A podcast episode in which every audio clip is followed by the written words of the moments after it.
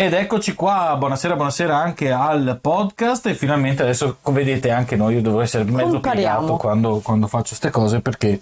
Allora, prima di tutto un paio di annunci. Annunciamoci. Allora, domani venerdì 11. 11 uscirà eh, sul canale YouTube, ciao amore mio, Ciao, buonanotte. Buonanotte. Che bravo sto bimbo. Eh, dicevo, uscirà sul canale di YouTube eh, un video dove faccio sostanzialmente, come la potrei definire? Una, una, una biopic. Panoramica. Una panoramica abbastanza breve, non sono i, i 40 minuti soliti dei miei video, ma sono... Ve la 12 cavate con poco. Esatto, eh, su Zelensky. Ok, siccome ho fatto anche un po' un sondaggio tra anche i Patreon, eh, i Buy Me a Coffee, eccetera, eccetera, e effettivamente è una figura che c'è. mm, il giallo ti spara troppo, dice. Che, che giallo?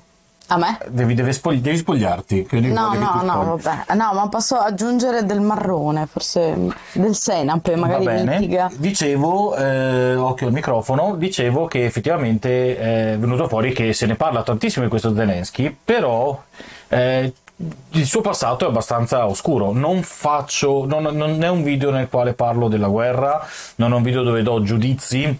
Perché non ce ne sono alla No. fine, è un video dove semplicemente racconto come si è arrivati qua con Zelensky e ci sono un paio di chicche, soprattutto me che imito Vasco Rossi. Sì. E Passiamo al secondo annuncio. passiamo al secondo, ma basta, era questo l'unico. No, annuncio. il secondo annuncio è che domani, Ah, sì, sempre, visto il periodo peraltro di crisi energetica anche abbastanza diciamo significativa per le tasche di tutti, Mhm. mettiamolo così, domani eh, cogliamo anche l'occasione per il Mi illumino di meno, che Assolutamente. sì. ricordiamo una cosa nata dal programma di radio eh, Caterpillar, Radio, sì. Radio 3 Caterpillar, e fondamentalmente ogni anno si celebra la giornata del risparmio energetico. Quest'anno è appunto venerdì 11 marzo, mm, solitamente partecipano anche enti importanti, anche enti istituzionali che generalmente spengono... Radio 2, Radio 2, no. no, Ah, Radio 2, sì, scusate. Eh, che spengono parte delle luci o tipo le luminarie laddove è consentito è acceso un lampione ogni due. Insomma, cerchiamo di fare il nostro. Ecco, se, se fino all'anno scorso era perché così insomma si partecipa no, allo spegnimento per Sì. eh, salvaguardare il pianeta, quest'anno tocca un po' anche Tocca per altri farlo, motivi, già. eh, Già. perché stanno Quindi, vabbè, arrivando delle cogliamolo che bollette. Domani potrete far passare il lume di candela dovuto al eh, caro bollette per Con partecipo a meno, illumino di meno. Basta, ecco, piccolo annuncio. E tra l'altro è una cosa che va avanti, penso ormai da quasi una ventina d'anni. Io ho No, organizzato anche delle anni, cose. Mi ricordo sì. che ho fatto anche un concerto. A ti Lume di ricordi? Candela, sì. Non solo a Lume di Candela, ma dove a un certo punto staccavamo tutto. Sì, sì, e ci siamo messi a suonare in giro per il. Sì, sì. Per quel locale che adesso si chiama Fermenti, prima Mhm. si chiamava Il Palco, e che è qua a Mestre. Tra l'altro, a Mestre dove torna il 16 la nostra amica Ballanzoni. Eh, cara da Dio. Perché La la- vogliamo di nuovo, e sì. poi andiamo, entriamo nel, nel Sì. contesto dove però io insegno quella mattina per cui devo farmi spostare la lezione No. no ok Eh, perché il, ehm, l'ordine Mm. ha detto ah tu hai detto che noi ehm, noi sostanzialmente ci, ripiu- ci ripudi come fa eh, Berlusconi Mm. dicendo che noi non siamo degni rifiutiamo questa tesi Beh, certo. e allora Ma era ovvio che finiva così. indovina da che parte sta la Balanzoni tra Putin e l'Ucraina? Con Putin. A posto, andiamo A avanti. posto così. Eh, comanda- Putin, Puton. Eh, ho, sulla ho la pubblicità su Twitch. Eh, ma è druido, porca miseria. Allora, aspettiamo un attimo che passi Quindi questi da- miliardi ci arrivano tutti. Grazie mille, Koenig, che ci segue da Roma, Da Roma. per il link. Eh, alle cene a Venezia, sì, ho fatto, sì. No, ma non solo, anche, anche a, mm, A Forte Marghera, tra la cena lume di candela, anche perché spesso un, un po' di tempo fa coincideva invece mi pare col, con febbraio, quindi con San Valentino, c'era la settimana di San Valentino. Era un po' sì, c'era un prima po', di solito, sì. comunque vabbè. No, ma- boh, non lo so. Comunque, Febbraio marzo. se avete la pubblicità, mi dispiace. Qua su Twitch non posso cambiarci niente, non posso farci niente. eh, però, se avete modo di iscrivervi con Prime, la pubblicità eh, viene, viene tolta. Quindi è una cosa anche che si può fare. Eh, non so se potete, ovviamente, non so se dovete un po'. Mi, mi, mi spiace. In caso ce lo dite, io ho messo che deve esserci meno pubblicità possibile. È l'unica cosa che posso fare.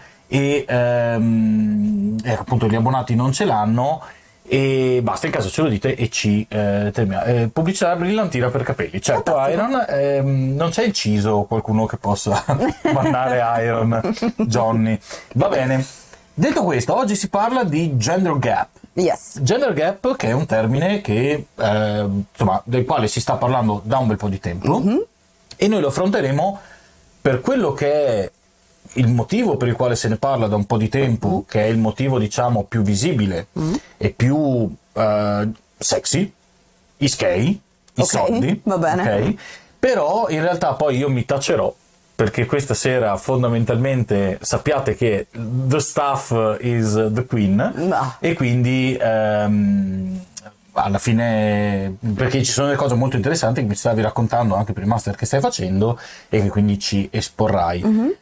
quando se ne parla di solito se ne parla per i soldi cioè che gender gap è la distanza di genere. Sì. no? che non è semplicemente tavoletta su tavoletta giù Sì. ok? Oppure perché tieni, mi obblighi a tenere tutto ordinato in casa se poi in macchina c'è un bordello, che questo già è gender gap, Sì. gender gap, ma la differenza che c'è nel trattamento all'interno della società eh, tra genere sesso, mi dicevi no? Che c'è Genere sesso, genere trattino sesso. Eh, perché questa definizione? Cioè, dove l'hai trovata? eh, no, l'ho trovata- l'hai spiegata oggi? Sì, no, no, l'ho trovata appunto in merito alla questione che invece, di cui invece parlerò io. Non so se volevi parlare prima tu, ma insomma, vabbè.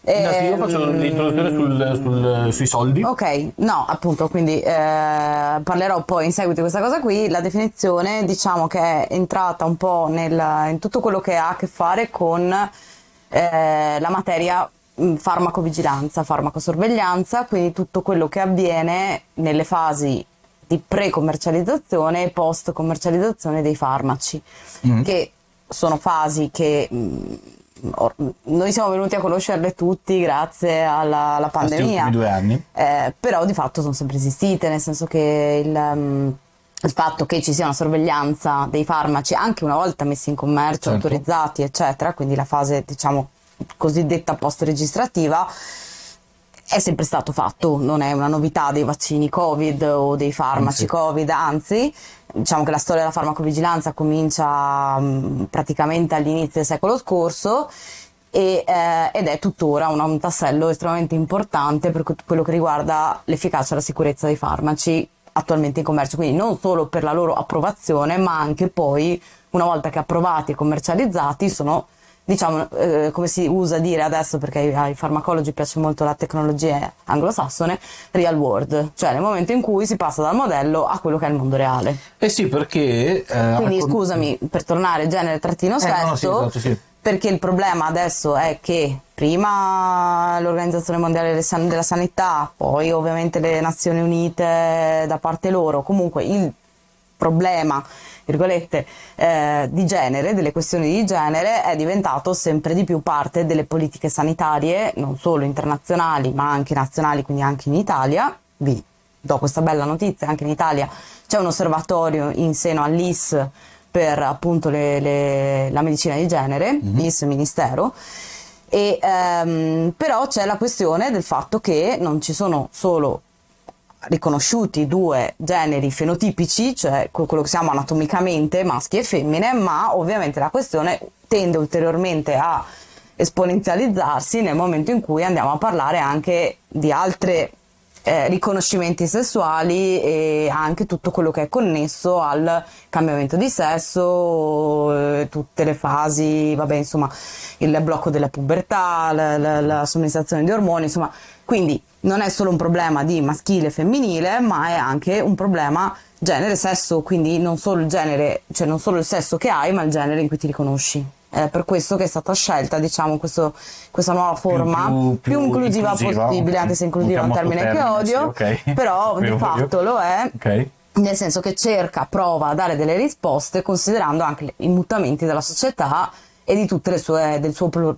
evidente pluralismo, cioè non possiamo più ormai definire Sì, semplicemente no, saremmo, saremmo semplicemente ciechi di fronte a una cosa che esiste. Esatto, anche se poi le differenze anatomiche sono sostanziali anche per tutto quello che riguarda l'osservazione sui farmaci, ma ne parleremo dopo. Ecco, eh, quindi spoiler, sostanzialmente quello di cui and- andrà a parlare poi Ilaria è proprio questo aspetto che molto spesso è eh, no, non sto guardando brutto che non ha messo il like al video, sto guardando perché non compaiono qua i commenti di Facebook, quindi ogni tanto controllo. Il problema è che ho la telecamera davanti, la luce, eccetera, eccetera. Siamo messi in una... Un giorno vi faccio una foto della postazione, quella dove siamo per i diari della sigaretta, perché secondo me fa molto ridere. Vi faccio proprio un dettaglio, ho la scheda grafica nuova che non ha um, rinfrescamento e andava a 120 gradi prima. Ieri mi si è spenta giusto avevo... guardavo la partita esatto, aerea. Avevo messo le ventole al contrario taglio semplicemente, vabbè, attaccate con lo scotch, vabbè non importa, dicevo, eh, quindi si parlerà mh, di eh, sostanzialmente di eh, questo e soprattutto l'aspetto che ha a che fare con la salute sostanzialmente. Ah beh, certo, sì. eh, quando invece si parla di gender gap, di solito, abbiamo preso ovviamente questo spunto, visto anche che è appena stato eh, l'8 marzo, quindi eh, tutta una serie di lotte sociali eh, per i diritti socio-economici. Ma sì, eh, perché alla fine la questione di genere è una questione di diritti civili. Io l'ho sì, sempre riconosciuta come sì. tale, la inserisco tra quel tipo di questioni lì. Esatto. Quindi andiamo a parlare forse di, di quello di cui si parla ehm, sempre più spesso, mm. cioè il lato economico. Io che non sono un esperto, ma insomma vado a leggere alcuni dati, eh, parlando semplicemente dell'Europa, eh, in Europa c'è un gender, un, il, il, il, quello che viene è chiamato il gender pay gap per mm-hmm. essere più specifici certo. proprio perché adesso c'è il gender gap insomma lo riconosciamo finalmente in una serie di cose gender pay gap, eh, pay gap nel, nei paesi europei è del 14,7% eh, che tutto è tranne che poco mm-hmm. ok vuol dire che a parità di esperienza, a parità di formazione, a parità di tutto, una donna guadagna il 14,7% in meno in media in, eh, in, Europa rispetto a un uomo. All'ultimo posto di questa classifica, quindi quello che ha, non l'avrei mai detto, l'Austria col okay. 19%. Mm-hmm noi in realtà siamo messi abbastanza bene perché noi siamo al 4,7% che comunque non dovrebbe esistere cioè messi bene occhio dovrebbe essere zero ma è il 4,7% qual è il problema in Italia? il problema è che questa differenza in parecchi paesi si eh, ha soprattutto quando eh, la, la, lei eh, è formata cioè ha una formazione più avanzata, sì. cioè all'aumentare della formazione, della specificità e quindi anche della professionalità eh, e quant'altro, quello che succede è che eh, questo, questo gap, questa forchetta aumenta, aumenta anche in Italia, aumenta dappertutto. Diciamo che la, ecco, questa è una cosa un po' particolare, nel senso che la media OXE in questo caso eh, diciamo che è abbastanza insomma, prende, essendo una media, però ci sono dei paesi sotto e paesi sopra. Uh-huh. Noi siamo purtroppo tra quei paesi dove se è vero che abbiamo una percentuale abbastanza bassa, che dovrebbe sempre essere zero, ma è abbastanza bassa rispetto al resto, e nel resto del mondo c'è anche molto peggio, sì, ovviamente, diciamolo. Sì. E, e, e, oggettivamente non l'avrei mai detto, mm. pensavo fossimo messi peggio, sinceramente. Sì, sì. Però l'aumentare della professionalità della lei mm-hmm. aumenta anche purtroppo il, la differenza di paga che viene, okay. eh, che viene, data.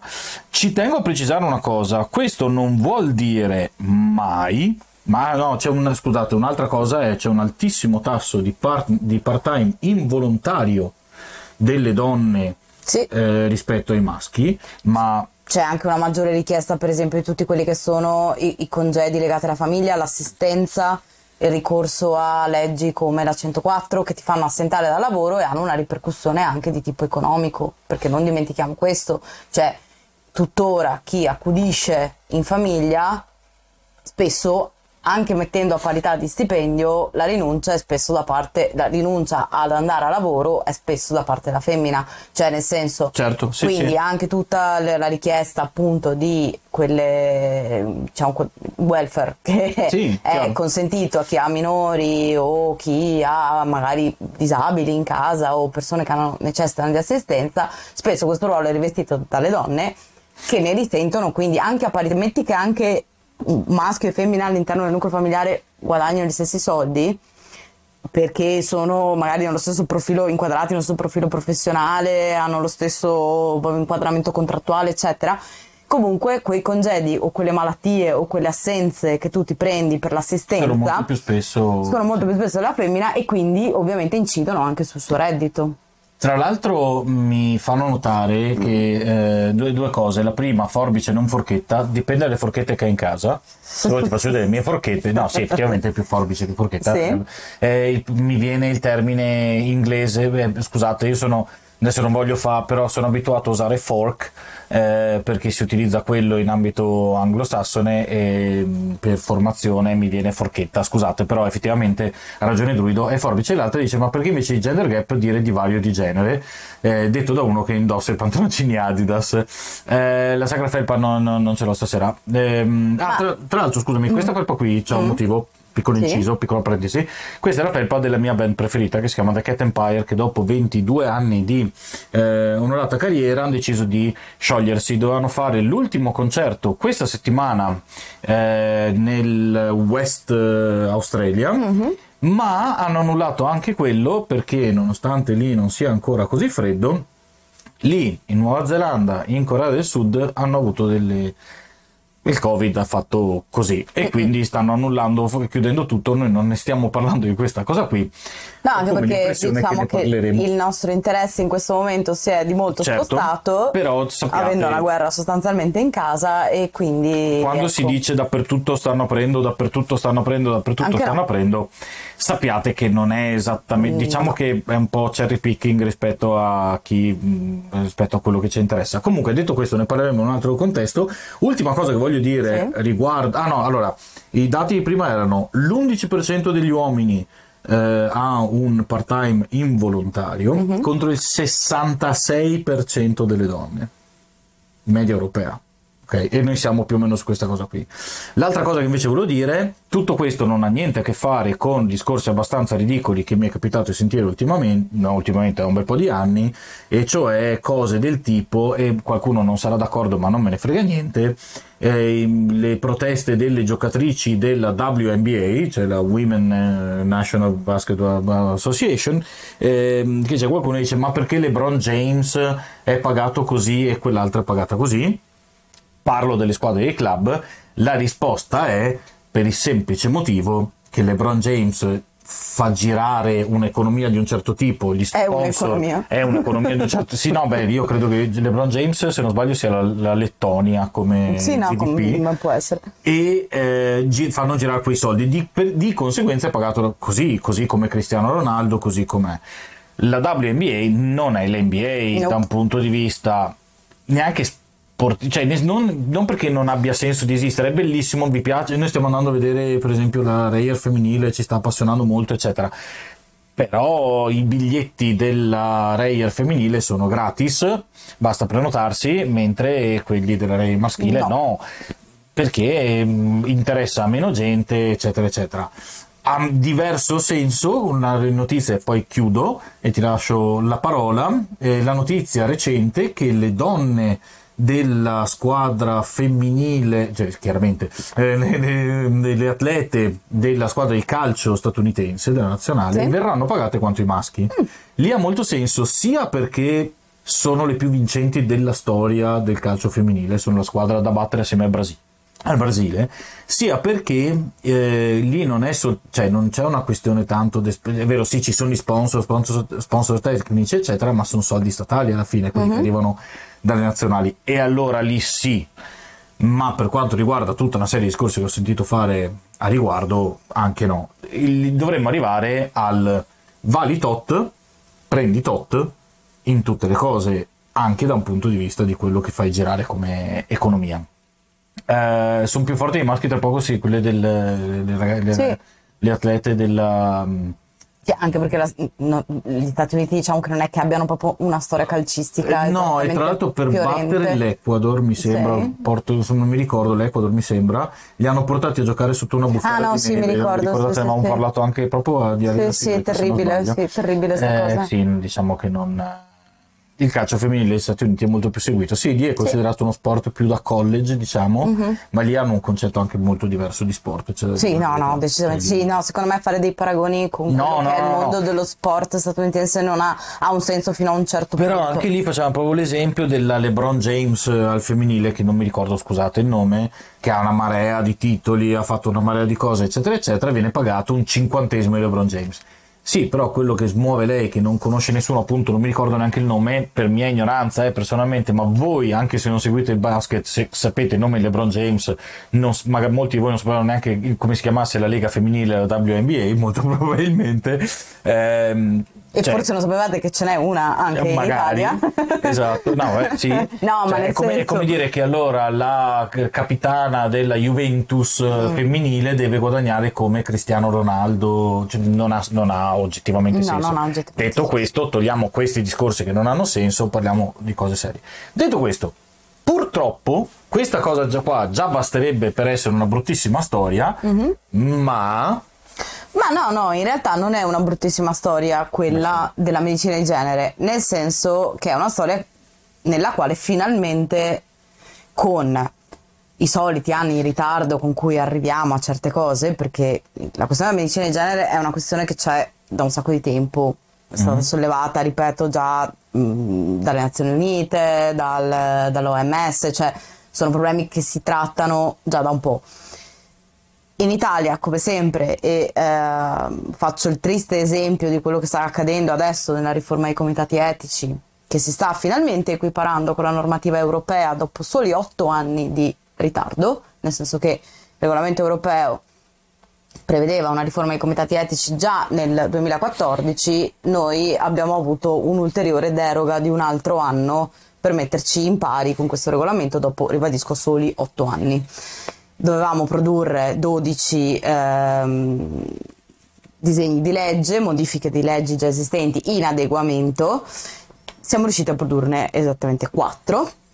Quindi, insomma, ecco, siamo, se noi arriviamo sempre un attimino leggermente tra l'altro oggi hai visto la, tardi. la legge sul fine vita Però a proposito di questo, e questo sarà tra l'altro un altro grandissimo problema che coinvolgerà questa riforma dei comitati etici, che porterà a una riduzione, come voluta dall'Europa e come voluta, secondo me, anche un po' su pressione delle case farmaceutiche, ma questo vabbè è un altro discorso, per snellire un po' le procedure burocratiche all'interno della UE per quanto riguarda le sperimentazioni cliniche, ma tutto quello che ha a che fare con la pratica clinica, quindi lasciamo perdere per un attimo le sperimentazioni cliniche e i- gli studi clinici, perché sperimentazione clinica è qualunque cosa indaghi l'uomo.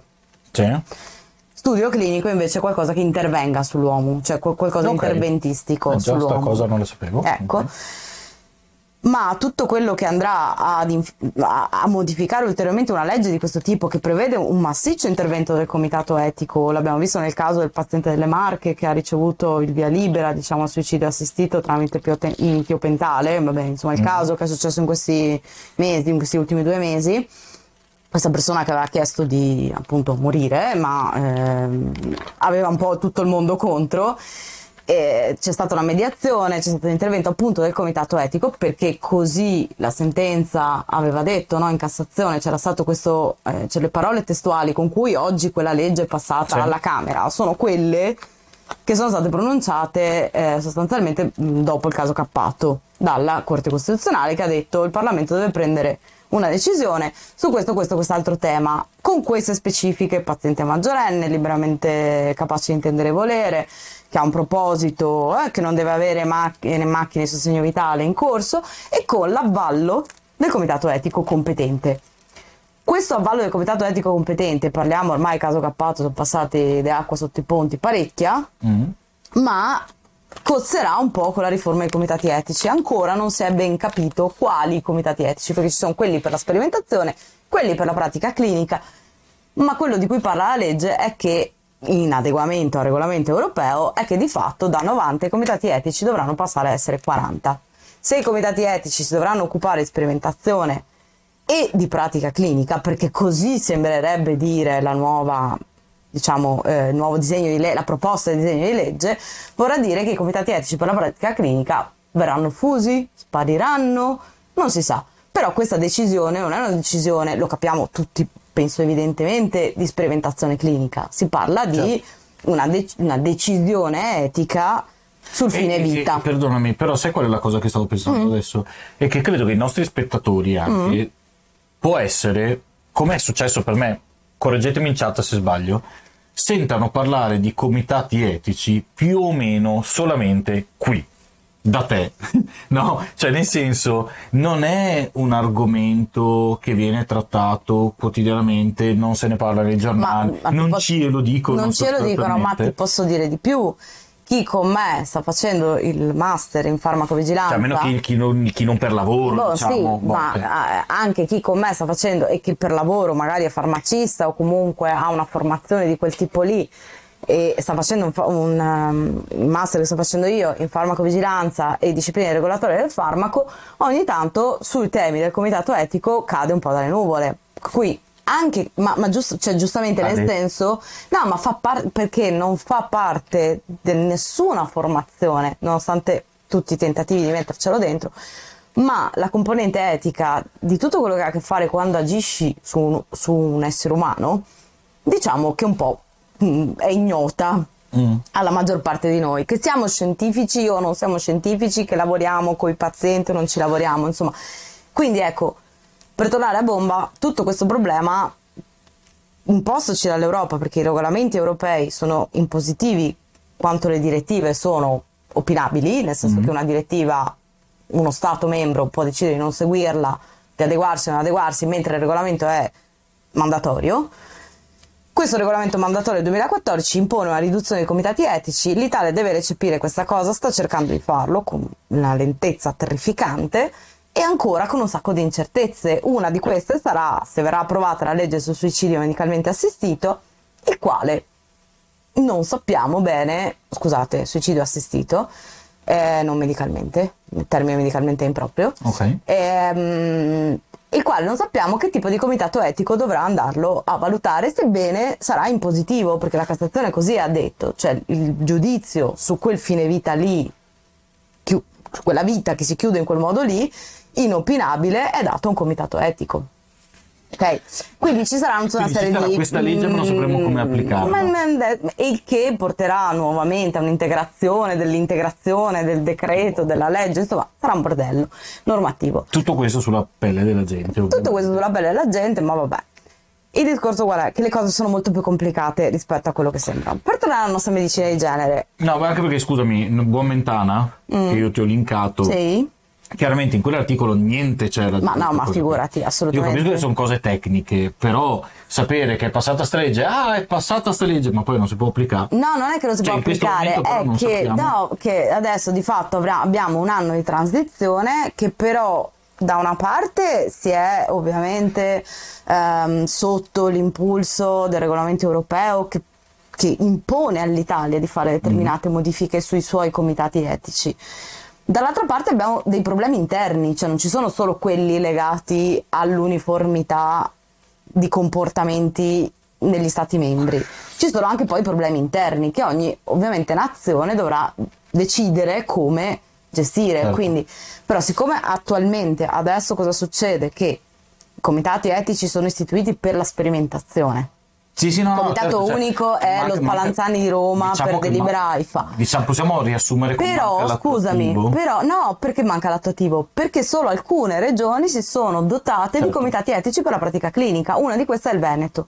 Sì, sì, no, certo. Quindi è un problema che è ancora peggio, è locale, non è neanche nazionale, è proprio locale. C'è una domanda estremamente interessante di Druido. Mm. eh, e chi sceglie da chi è composto il comitato etico? Allora, il comitato etico... Non dire cose che poi mi de- mi No, vabbè, ma il, comi- mi no, vabbè, ma il com- so il comi- che... il comitato etico, allora, il comitato etico per la sperimentazione viene, allora, come, cioè, viene composto grazie a una legge che ormai ha una trentina d'anni più o meno, da quando Ok. sono stati istituiti.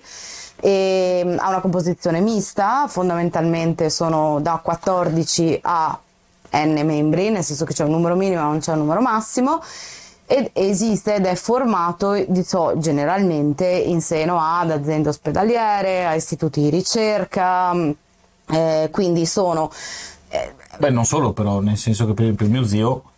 beh, vabbè, sì, co- cosa c'entra tuo zio? Cioè, era- un membro del comitato etico è per obbligo di legge un giurista, Ah, no, un no, ok, clinico, capito un medico di medicina generale, No, un'associazione. Mio, mio zio all'epoca era. Cos'era? Per- per- Ma può essere poi presidente, perché poi il comitato formatosi, Mm. che è obbligatoriamente, ribadisco, previsto per legge da una trentina d'anni, eh, è previsto diciamo che l'istituzione da parte del direttore generale, un DG di solito, Ok. un direttore generale che generalmente impone, eh, impone, impone, gli, gli tocca perché Ok. devono esserci all'interno dell'azienda, una volta era ogni azienda locale aveva il suo comitato etico, adesso con la riforma delle aziende, quindi con l'accorpamento delle stesse, il comitato etico per esempio a Verona accorpa Verona e Rovigo.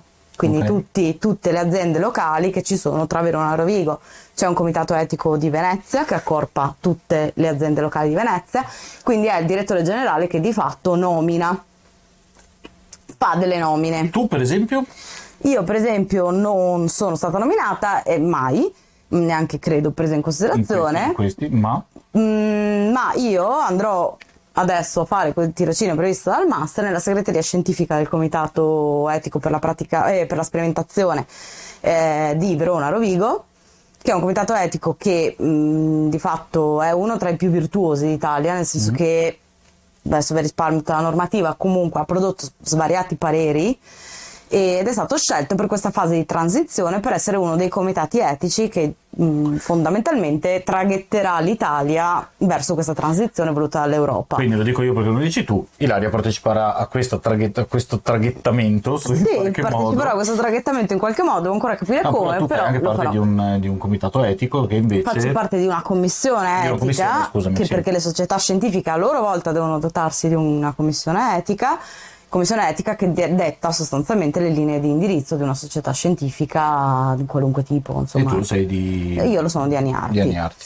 Detto questo, sì, come si compone? Si compone per nomina del DG, purtroppo siccome il DG è lì per nomina politica, le scelte che lui fa sono politiche, ma non sto dicendo niente che nessuno sa- non sappia, cioè nel senso che è assolutamente mh, pubblica questa cosa. Sì. Dovrebbero, anzi, AIFA aveva addirittura prodotto dei corsi online obbligato- obbligatori ma non obbligatori, tanto che nessuno li ha seguiti, per cosa volesse dire far parte di un comitato etico, perché tante volte vengono nominate persone Mm.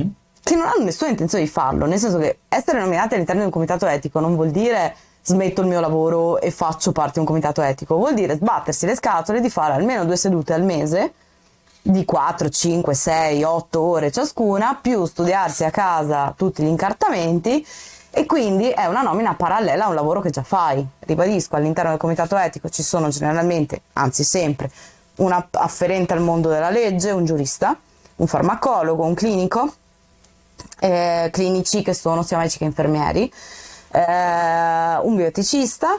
Una di Nolfi, dico Eh, la chat, sì. potrebbe essere. Eh, ma certo, Sì, se l'interesse politico di quel DG è orientato verso, per esempio, un determinato tipo di intendere le, po- le- le politiche sul fine inizio vita, Cioè, una di intenderle. Nolfi potrebbe, adesso io non so che tipo di carica possa avere, però ecco, all'interno di un comitato etico, se lui ha una qualche qualifica, anche semplicemente rappresentante di un'associazione, tipo il rappresentante del, del Tribunale dei Malati, Anche cioè ci sono... diciamocelo, quanti soldi prende uno? Non Tribunale dei diritti del malato? Quanti soldi prende uno? Che no, un gettoncino. Cioè un Eh, gettoncino del- è- è veramente una- C'è il presidente che poi viene nominato dal comitato. Una volta instaurato il comitato, il comitato nomina il presidente. Il presidente è quello che piglia un po' più di tutti, ma tipo prende un gettone da 200 euro. Poi a seconda di quanto grande è il comitato, ma insomma sono gettoncini veramente risibili rispetto al lavoro.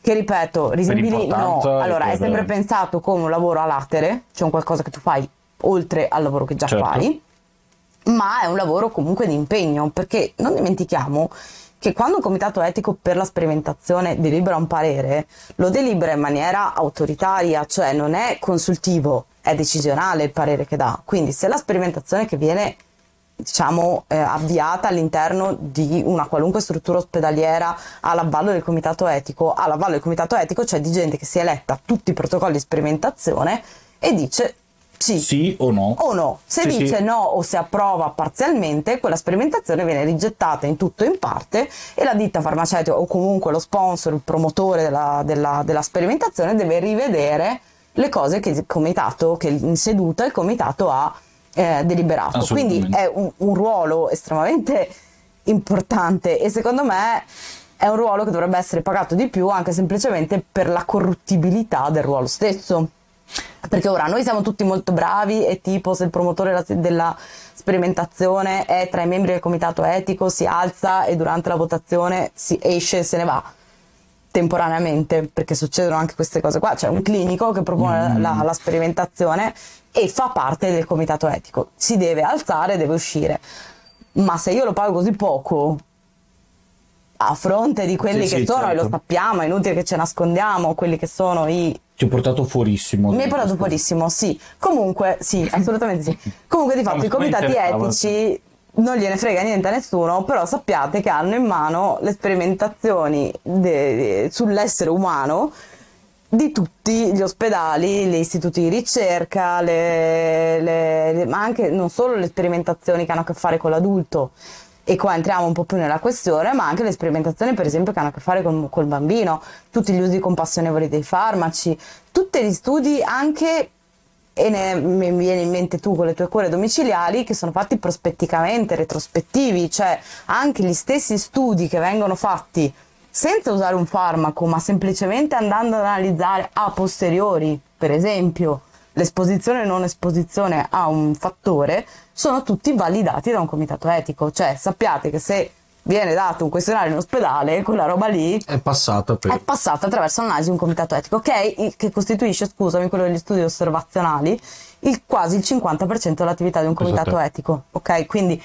è molto probabile che se vi fanno una domanda con un paziente ricoverato a cui dovete rispondere, eccetera, per- eccetera, quello stesso questionario è passato attraverso la visione del comitato etico. Ma torniamo al discorso Ma gender torniamo al discorso Scusate gender le- gap. cosa Sì, allora, L'altro eh, giorno parlava- parlando di droga mi sono messo a parlare di armi così a caso. Boh, esatto. Eh, no, allora, tornando al gender gap, quindi che cosa succede? Che la sperimentazione in realtà sull'essere umano, quindi lo- tutti tutta la sperimentazione, quindi tutto quello che ha a che fare con un inter- cioè tutto quello che ha a che fare con soggetti umani. E tutto quello che ha nello specifico a che fare con interventi eh, sull'essere umano. Vi lascio Ilaria perché ho Cocchi qui. Eh? Non lo so, adesso scopro, mi spengo. Spegniti. Ok, vi, vi lascio a lei che tanto... Tutto, quindi tutto quello che ha a che fare con eh, appunto la sperimentazione sull'essere umano è qualcosa che, che è stato normato e non è difficile immaginarlo dopo ovviamente eh, la seconda guerra mondiale, dopo il processo di Norimberga, tanto che c'è un codice eh, appunto successivo che dice per la prima volta, eh, perché c'era parso di aver finalmente capito che certi orrori non dovevano ripetersi, che la sperimentazione non è possibile senza consenso.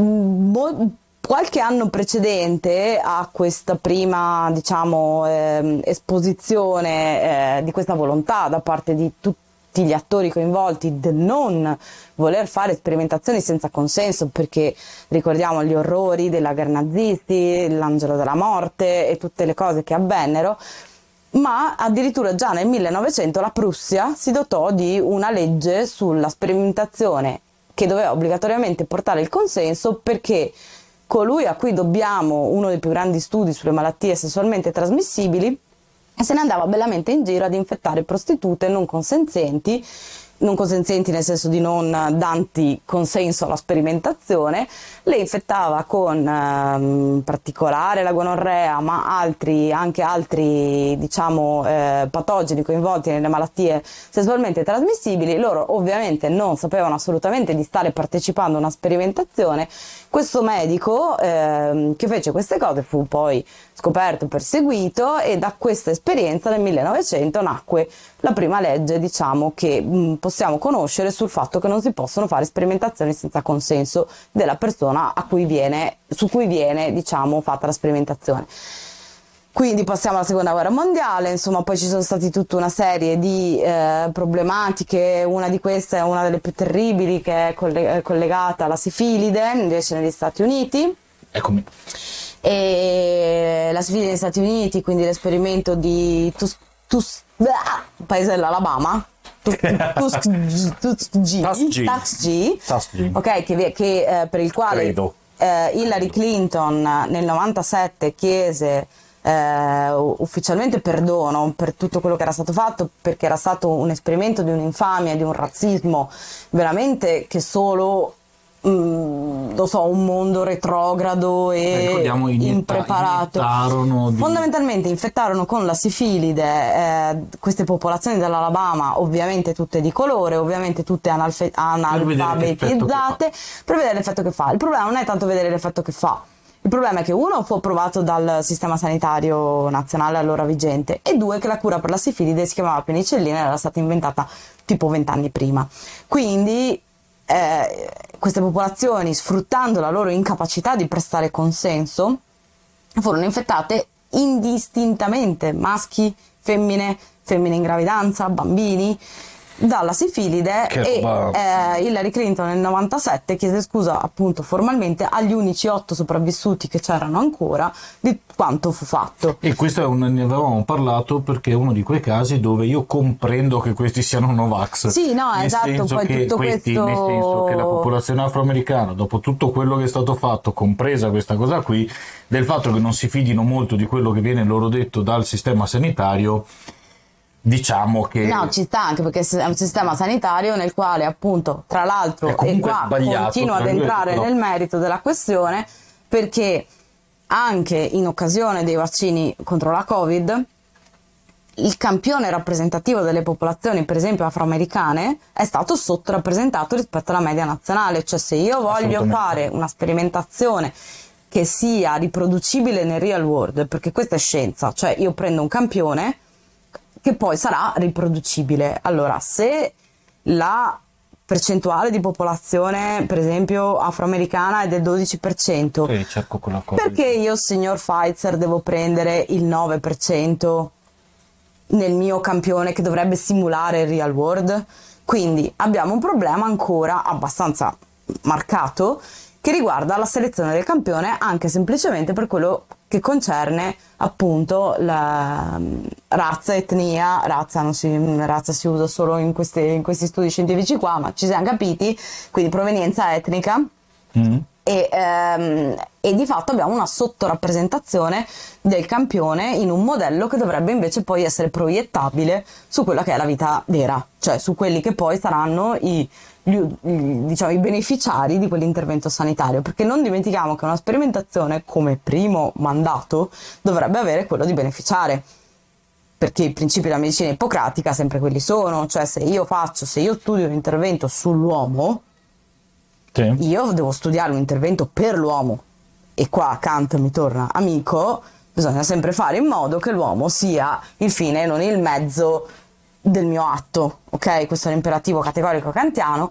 però di fatto dovrebbe essere il, il principio che insieme a quello ippo- ippocratico del non nuocere dovrebbe guidare la sperimentazione, cioè io nel momento in cui sperimento dovrei sempre tenere a, a- memoria che io sperimento per l'uomo, che io l'uomo ce l'ho piacere canto comunque. che io l'uomo ce l'ho come alleato della sperimentazione, cioè che il contributo che tu dai in una sperimentazione come arruolato, soggetto arruolato, è un contributo per tutti gli altri. Quindi la sperimentazione Certo, certo. non è, cioè l'uomo nella sperimentazione non è il mezzo, evviva, ma è il fine, ok? Spaventato i gatti. Ecco, questo è un problema contro il quale dobbiamo ancora, eh, con, con il quale dobbiamo ancora confrontarci. Lo vediamo nelle, nelle- per esempio nelle etnie, ok? Sì. Quindi che se il mondo reale ha 12% di etnia afroamericana, perché lo devo andare a studiare sull'8-9%, che diavolo di modello mi stai facendo?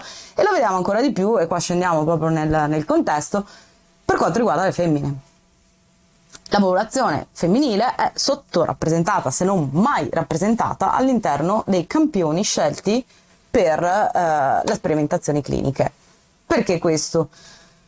Allora, raccontavo prima, te lo sei perso, eh, uno dei primi pilastri, diciamo, la sperimentazione condotta bene, mettiamo questo termine così, è quello di un medico prussiano che infettò deliberatamente, volontariamente prostitute non consenzienti, nel senso che non sapevano Mm, di no. stare partecipando alla sperimentazione raccontato, sì, sì. con il, il- il bacillo della gonorrea. Sì. Le prostitute non lo sapevano, ovviamente, erano arruolate senza averne conoscenza, senza aver mai prestato un consenso per questa cosa qui.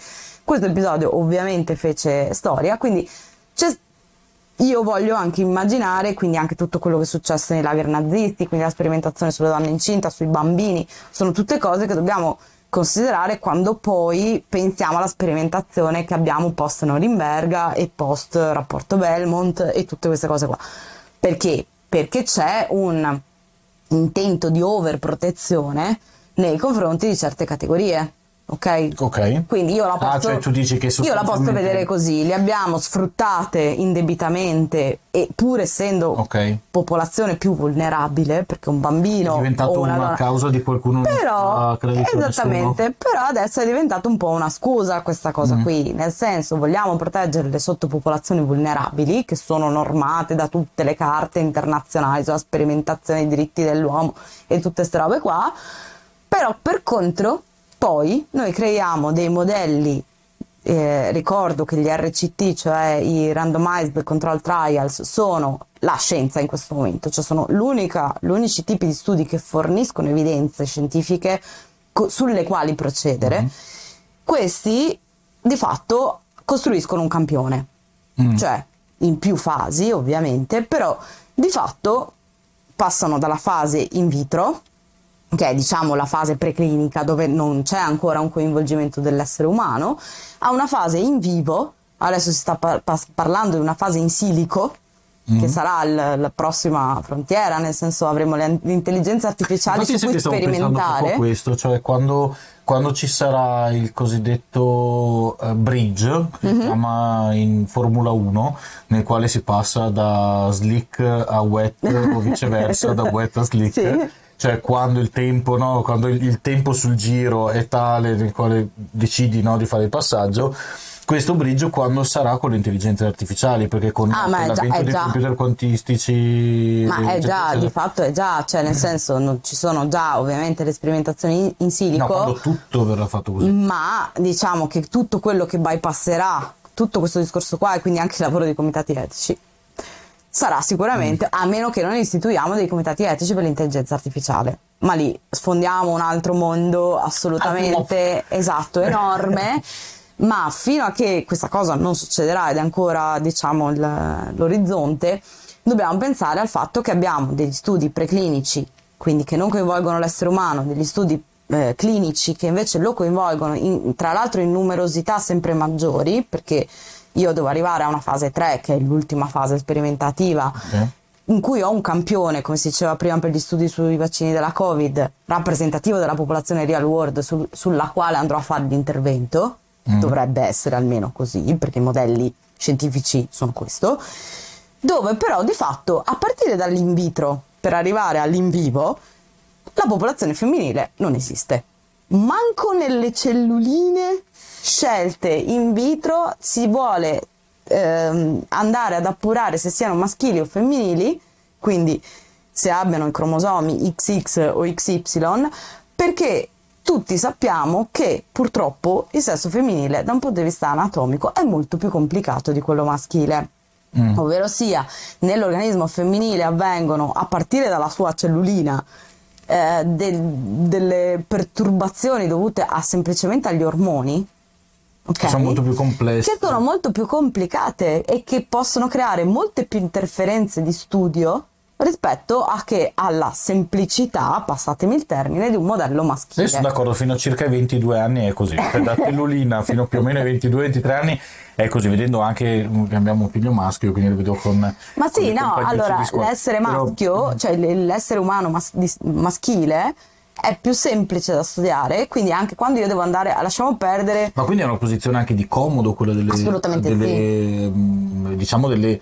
Alla fine delle farmaceutiche, non industrie farmaceutiche, Certo. cioè non voglio casini, Non solo non voglio casini, ma non voglio spendere soldi perché adesso andiamo avanti col discorso, quindi celluline già seleziono quelle maschili perché sono più facili. vabbè.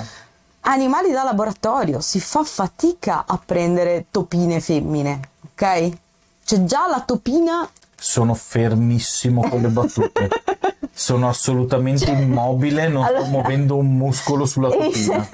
No, ho fatto una battuta robot. i, eh, i modelli ma- animali L'insieme delle cellule maschili è semplice, sport in tv, birra, divano ed è felice. assolutamente E poi Giulio Cava è peruviana e tra l'altro ho visto un Giulio Poltronieri anche Eh sì. Comunque, il, eh, gli animali di solito generalmente scelti sempre di meno perché abbiamo anche, e in questo vorrei aggiungere, un'etica della sperimentazione animale che si sta imponendo giustamente con, Certo. portando avanti anche tutto quello che è il diritti, i diritti, de- quelli che sono i diritti degli animali, però continuiamo a usare il modello animale per tantissime cose e eh, modelli animali generalmente sono eh, scimmie, ratti, topi, insomma, questo tipo di animali qua. Anche qua si hanno svariate perplessità ad usare l'animale di sesso femminile, ok? Perché comunque ci sono, perché ovviamente scegliamo animali simili all'uomo per tutta una serie di processi biochimici, metabolici e quant'altro, i quali, come nell'essere umano, sono eh, influenzati da tutto quello in cui sono influenzati, cioè nell'animale femmina sono influenzati, nell'animale mm, ehm, scimmia femmina sono influenzati nello stesso modo che nell'animale eh, uomo Certo, ok. femmina, nello stesso identico modo. Quindi Essere umano, fermo, sì. Esatto.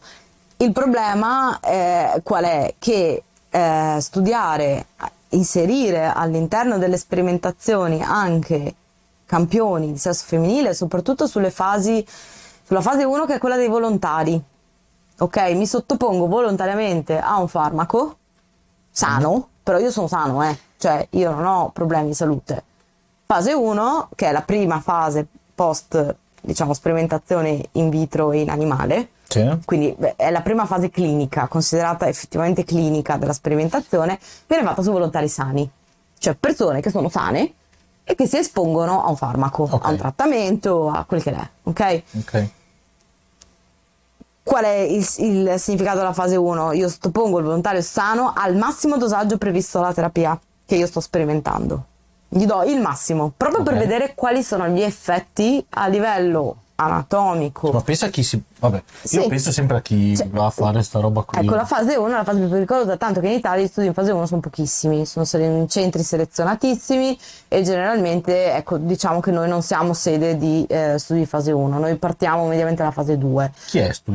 se di... Beh, negli Stati Uniti, ma anche perché c'è una, un diverso, una diversa gestione del volontario, il volontario pagato, infatti era una cosa che anche qui era stata ok. introdotta, cioè il fatto della, mentre in Europa la partecipazione alla sperimentazione è volontaria, negli Stati Uniti ci sono delle forme di ricompensa, più in più ci sono dei problemi di assicurazione, cioè nel senso che tu cominci un percorso di sperimentazione devi prevedere anche un'assicurazione su tutti i danni diciamo che comporterà questa terapia. Diciamo, in, in Italia si è molto garantiti, sempre stati molto garantiti, siamo degli sperimentatori nati, magari gli studi li progettiamo, Però non... però magari in collaborazione facciamo- con altri ok. paesi in cui queste cose qui sono più comuni.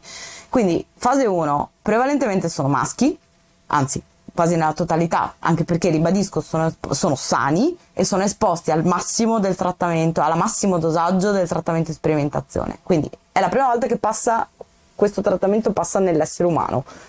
Ok? Quindi si preserva perché non so se gli effetti che ci saranno saranno teratogeni, quindi se potranno andare a modificare eventualmente anche le cellule germinative E che- quindi- e quindi figli anche figli, eventuali. anche perché io posso darti un test di gravidanza, ma maschi, però. Sì, ma il problema nella ter- teratogenicità per il feto è che tu sia incinta ma non lo sai, quindi io ti faccio un test di gravidanza, Ah, ok. risulta negativo, ma magari come abbiamo visto con i tamponi è un falso negativo e i test insomma sono sì, chiaro che verrà fatto un, un dosaggio del beta HCG, penso. Però per evitare casini preferisco Questo il volontario di... maschio. eh, questo è l'eccesso di cui parlavi prima, no? Sì, stiamo passando un po' dalla Sì. parte opposta, quindi volontario maschio in fase 1, mediamente. Dopodiché si passa alla fase 2 che invece è più tarata, cioè io comincio veramente a sperimentare il farmaco nella popolazione malata e anche qui, anche nella fase 2, le donne non esistono. Noi dobbiamo considerare che quasi la, la metà dei test, dei test clinici, eh, diciamo degli RCT, degli RTC, scusatemi, che sono in vigore, non hanno una rappresentanza di campione femminile nel, ehm, non hanno una rappresentanza femminile nel campione considerato. Scusa, salutiamo Padre Kane e tutte le, tutti. Salutiamo. Gra- No, ci ha fatto il ride eh, Padre Grazie Kane. mille. Ciao a Ciao. tutti a tutti. Aspetta, scusami. Sì. Per, per, per- perdonami. Sì. Allora, intanto eh, be- ben arrivate a tutti e a tutti.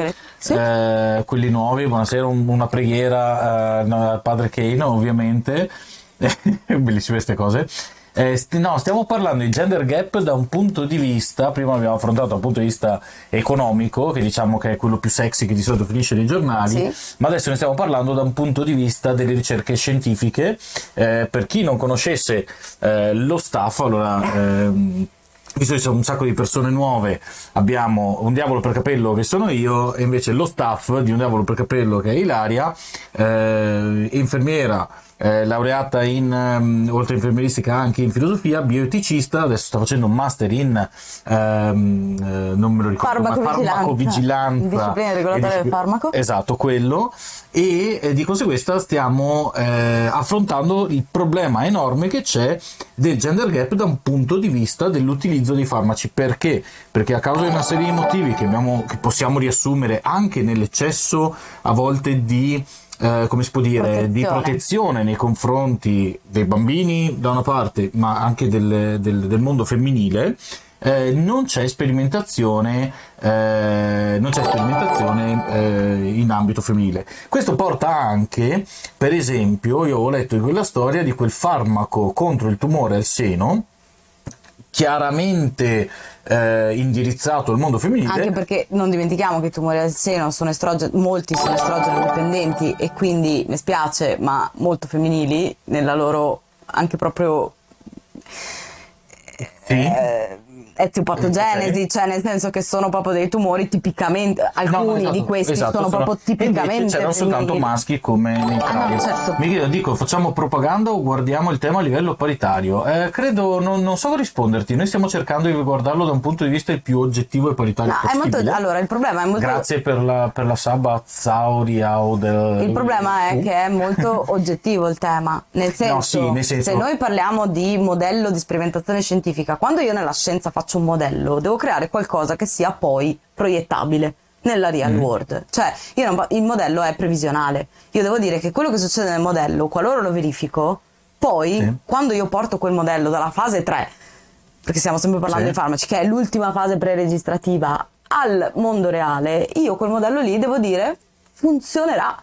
È chiaro che poi ho bisogno di una fase 4 in cui monitoro effettivamente gli effetti di quel farmaco una volta che lo do a tutta la popolazione.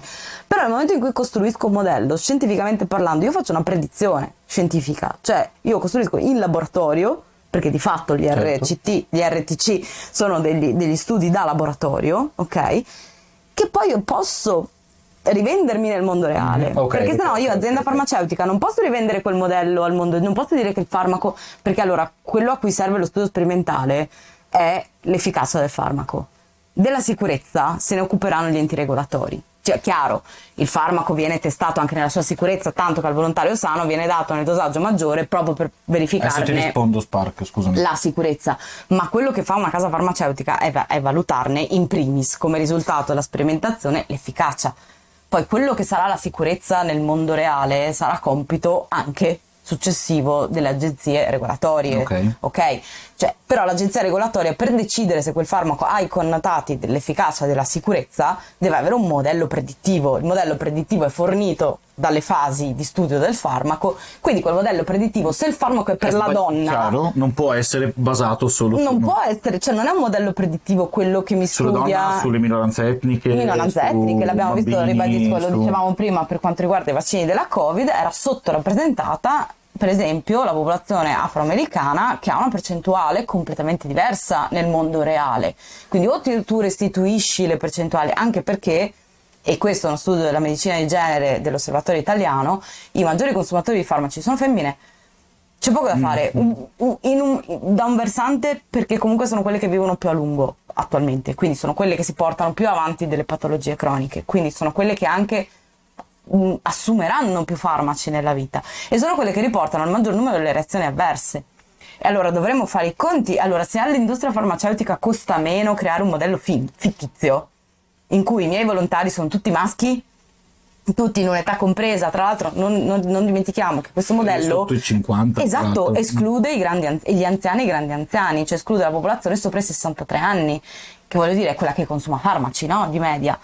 A meno che non andiamo a guardare delle terapie specifiche, magari quelle oncologiche o oncoematologiche che, che riguardano età mh, inferiori, ma se io vado a studiare un farmaco contro l'ipertensione, mi rivolgerò sicuramente molto di più a un mondo over 65 per statistiche mondiali, eh, non, so- non perché me lo sto inventando io, ma la patologia colpisce quel mondo là. Scusami, parlano anche di banalmente di eh, antidolorifici con eh, col ciclo.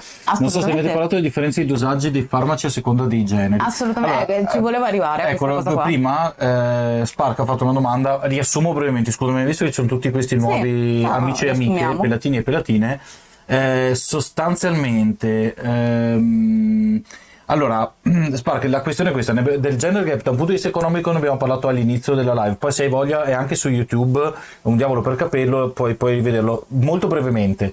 Ehm, il gender gap esiste ed esiste sotto, va- cioè oggettivamente Io vado esiste, avanti, sì, metto a il riempire capo. sì, Eh, esiste ed esiste sotto vari eh, aspetti. Da un punto di vista economico ci sono delle cose serie di cui parlare e delle cose non serie.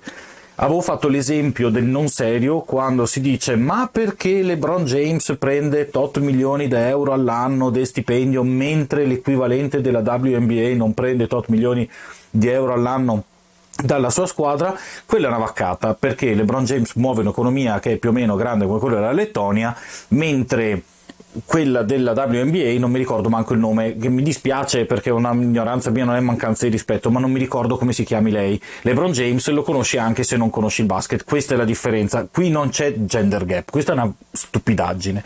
Dove però invece è reale, se si parla di economia, è quando hai una donna e un uomo che hanno la stessa formazione, la stessa età, la stessa esperienza, eccetera, eccetera, e trovi che la media in Europa è di 14,9%, cioè tu hai il 14,9%, di- eh, la donna è pagata 14,9% in meno rispetto a un uomo a parità di tutto, ed è il 19% in Austria ed è il 4,7% in Italia, che non è ehm, che, che è molto meglio, ma dovrebbe essere zero.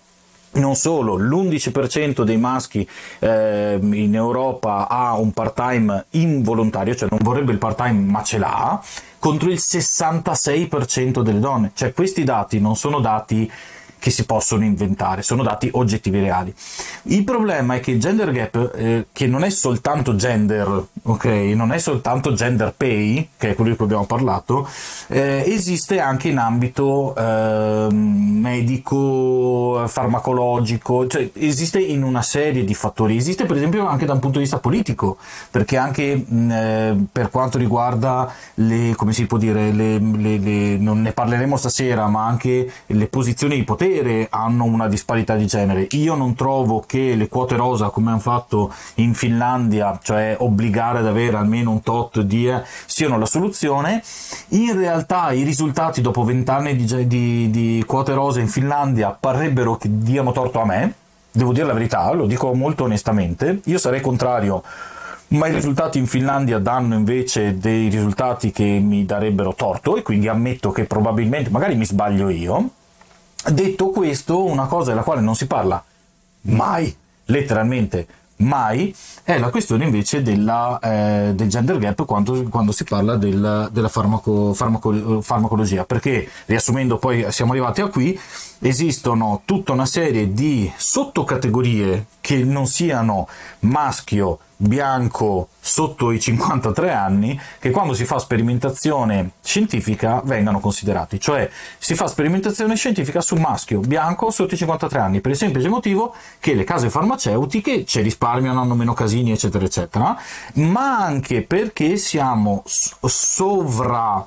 eh, super attenti ok, alla questione ehm, del- del- dell'abuso che c'è stato dove, Delle sperimentazioni, delle sperimentazioni, certo. prima di Ma che Norimberga, quella è diventata, secondo me, una scusa.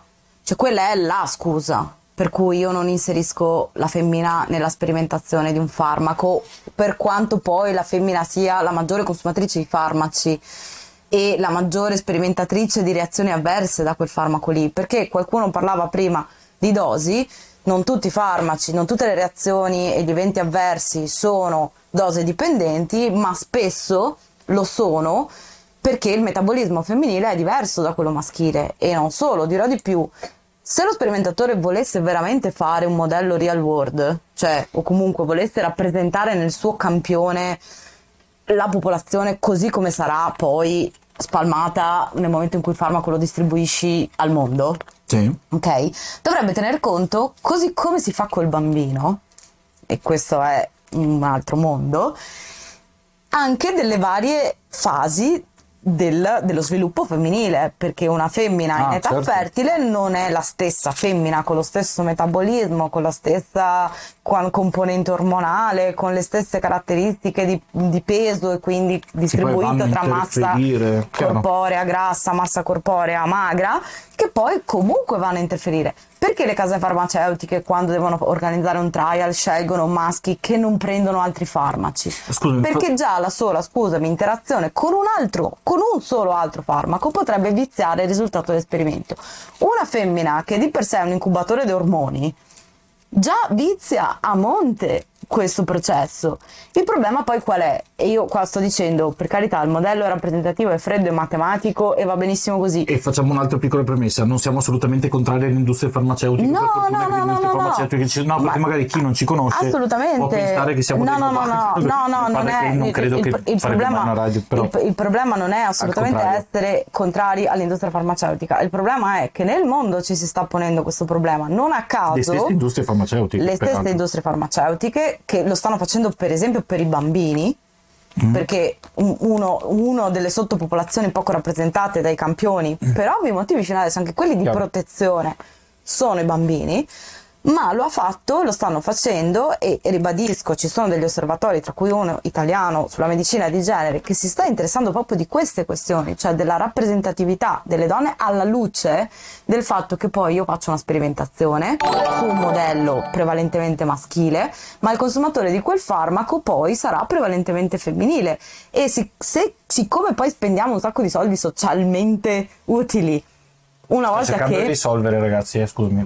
avviene una reazione avversa ad un farmaco, perché poi quella reazione avversa a quel farmaco è un costo sociale per tutti. Allora l'interrogativo è, capiamo perfettamente che per costruire un modello tu cercherai contando le- il numero spropositato di sperimentazioni che ci sono nel mondo, perché c'è un numero di sperimentazioni su qualunque molecola, su qualunque dispositivo, mh, nel mondo ce ne sono tantissime. Molte di queste non vedono neanche la, fra- la fase pre-registrativa, si fermano prima, pochissime arrivano alla fase registrativa, quindi ci sono un sacco di soldi che vengono investiti dalle case farmaceutiche nella sperimentazione ed è uno dei motivi per cui cercano di ridurre questo tipo di costi, perché se io devo inserire oltre ai costi della sperimentazione anche quello di selezionare un tot di donne in età fertile, un tot di donne in età non fertile e le donne in gravidanza, vogliamo non sperimentare un farmaco che magari potrebbe essere potenzialmente salvavita a una donna in gravidanza? Eh, però se lo sperimento, dopodiché le mie quote, per esempio, assicurative aumentano, perché io devo prevedere un'assicurazione per tutti i miei volontari. Certo. Nella popolazione femminile capite bene che io comprendo le case farmaceutiche nel momento in cui dicono, sai che c'è, ma forse la sperimentazione del modello uo- eh, animale, umano, femmina è molto complicata. Lo è già, dicevo prima, nella scimmia femmina, nel criceto femmina e nel topino femmina, figuriamoci che cosa non è, ma lì lo è per motivi più che altro metabolici, figuriamoci che cosa non è nei motivi anche quando si inserisce il problema del diritto, eh, dei diritti alla protezione, eccetera, eccetera, i diritti umani, quando si passa all'animale umano. Cioè, capisco perfettamente la posizione che le aziende farmaceutiche hanno e la resistenza che hanno nel inserire volontari femmini, femmine all'interno delle Femmini, femmini femmini andava benissimo. nelle- all'interno dei trial. Il problema qual è? Che poi abbiamo di fatto che i maggiori utilizzatori di farmaci al mondo sono femmine, Tra l'altro, sì. uno, che sono, non solo sono femmine, ma questa cosa mi ha sconvolto. hanno un sacco di reazioni e sin dall'età adolescenziale perché fino, fino all'età adolescenziale i maggiori consumatori di farmaci sono maschi quindi anche nel lattante, nel bambino comunque il maggiore utilizzatore e segnalatore di reazioni avverse è il maschio. Dalla fase adolescenziale in su Invece il consumo maggiore è nelle femmine e nelle femmine c'è la maggiore espressione di segnalazioni di reazioni avverse, che sono costo- più avanti si va con l'età, più c'è la polifarmacologia, più le reazioni avverse si sommano e sono un costo sociale per tutti. Quindi, vedendola anche lasciando per un attimo perdere il problema della protezione, della giustizia, dell'equità. Stacca il wifi. Sì. Tacco il wifi. Scusate, stiamo cercando di risolvere sti lag eh, che non capisco, ma eh, per- perdonatemi, eh, sto, sto vedrete magari un problema, ma st- stiamo arrivando, sì. Quindi lasciando a perdere, a perdere per un attimo quella che è la questione di equità, bla bla bla, c'è anche un problema di questione, di questione economica, di spese che poi un sistema sanitario nazionale deve affrontare nel gestire le reazioni avverse a un farmaco, per esempio, che sono spese di ospedalizzazione, di morte, di disabilità e, e quant'altro. Dice la ciabatta della mamma che parla in pratica nascere femmine è solo una rogna. no, è un po' sì, no, nascere femmina è un po' una rogna. Guarda, io, io lo dico sempre, a me scoccia ogni tanto parlare di determinati argomenti, perché io sono un maschio bianco, eterosessuale, eh, occidentale. Cioè, io dovrei I soggetti semplicemente... dare una sperimentazione. Eh, esatto, e pensa solo a malattie mortali per i maschi e portatrici per le femmine. Allora, no, aspetta, c'è un problema e questo vorrei segnalarlo, ovvero sia che ci sono delle malattie che sono invece riconosciute come malattie tipicamente femminili. Tu guarda caso la depressione Mm.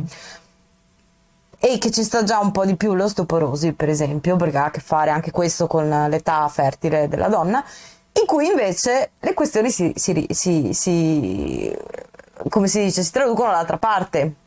Cioè, siccome sono considerate malattie femminili, sono studiate sulle femmine e non sulle maschi. Quindi poi il farmaco che io do al maschio depresso, siccome la malattia è tipicamente considerata femminile, perché la femmina depressa e isterica c'è dalla notte dei tempi, io do al maschio un farmaco che invece è stato in realtà testato su un modello femminile, perché tanto la depressione è una malattia femminile. Ecco, quindi ci sono anche questi ribaltamenti, no? Cioè, paradossalmente, siccome una malattia è tipicamente riconosciuta come femminile, allora io al maschio invece do il prodotto di una sperimentazione su femmine. Quindi anche questo è sbagliato, se Certo. vogliamo. E mm, ribadisco, l'osteoporosi lo posso capire anche un po' di più, mm, il tumore al seno per contro non lo capisco, certi tipi di tumori al seno soprattutto non li capisco. Eh, ricordiamo che il tumore al seno colpisce anche per altro di Esatto, però meno, ce ne sono, no, eh, non è molto meno, è il tipo di tumore Sì. che è quello estrogeno dipendente, recettore ge- estrogeno dipendente, che è tipicamente invece femminile e quindi... Ergo, con una sperimentazione fatta con i giusti modelli ci guadagniamo tutti, dice l'ide. Sì, l'ide- ci guadagniamo l'ide- tutti nella real world, però non ci guadagniamo tutti nella fase pre-registrativa. Il problema sì, Ci guadagniamo rimane- tutti come economie sanitarie, come politiche sanitarie, non ci guadagniamo, no, o meglio, non ci guadagnano, anzi ci spendono e parecchio gli sperimentatori, chiunque essi siano, nel momento in cui introducono nel modello sperimentale anche femmine e possibilmente selezionando le femmine per le varie E qui si va in ambito di bioetica, nel senso che qual è il famoso bridge, cioè dov'è il limite nel quale, cioè, o come si fa ad arrivare a un limite nel quale capiamo che siamo al limite della spesa e anche al limite però del beneficio per tutti. Eh, cioè, allora, le spese, eh, l'abbiamo visto con questi due anni di pandemia, le spese di ospedalizzazione, disabilità e morte sono piuttosto elevate nel momento in cui tu puoi prevenirle. Cioè, se tu sai che puoi prevenire quella spesa, Mhm. se tu Stato, perché qua non si parla dell'industria farmaceutica, Eh no, capito, il qua si parla dello Stato, di politica sanitaria. eh, però per l'industria farmaceutica Certo. o la nazionalizzi o fai Cuba Eh, eh, oppure... Esatto, eh, rimarrà sempre un problema, anche perché non dimentichiamo, e gli Stati Uniti hanno un modello regolatorio completamente differente dal nostro, ma veramente completamente, quindi anche quando si parla di molto più ang- approvazione. ovviamente molto più anglosassone che sono dei matti scatenati. Ecco, gli anglosassoni sono la via di mezzo tra il modello americano e statunitense e il modello europeo, diciamo che sono sp- spregiudicati per l'ambiente europeo, ma sono ancora abbastanza soft per quello statunitense. Nel mondo statunitense, che è il mondo in cui si produce la maggior parte dei trial scientifici e delle sperimentazioni, quelle che poi arrivano ad essere un farmaco vero e proprio sono pochissime cioè la fase di studio delle molecole è amplissima, la fase del preregistrativo, quindi di finanziare uno studio, è molto elevata, anche perché lì, ribadisco, hanno un sistema anche di, di in qualche modo ripa- ehm, ripagano i, i volontari, eh, c- c'è un sistema di ricompensa no? nel, nel, nel, prestarsi a una sperimentazione che, che qui non, non, è previsto e lo ipotizzavano per esempio per, per, introdurre femmine nei modelli femminili, ma allora non sarebbe equo perché allora la femmina paga, cioè viene pagata per entrare nel modello eh, sperimentativo mentre il maschio no eh, boh, ok, però potrebbe essere un modo in cui le femmine partecipano mm. di più ai trial, sono più complianti ai trial, boh, insomma, vabbè. Sì, no, non è facile, Questa è un'opzione. Cioè, non, è, non è una cosa semplice, cioè molto spesso ricerchiamo a queste, a queste, problematiche una soluzione semplice. Soluzione semplice no, non esiste. non esiste. Ma no, non esiste proprio. Ma appunto, quindi negli Stati Uniti che producono il, ma- mag- il, maggior numero dei trial scientifici, quindi di evidenze scientifiche, perché non dimentichiamo che tutto quello che noi abbiamo, la buona parte delle conquiste tecnologiche e mediche che noi abbiamo qui in Europa, la dobbiamo perché c'è un enorme investimento in ricerca negli Stati Uniti che è frutto di tutt'altro tipo di certo. politiche però noi lo mutuiamo da lì.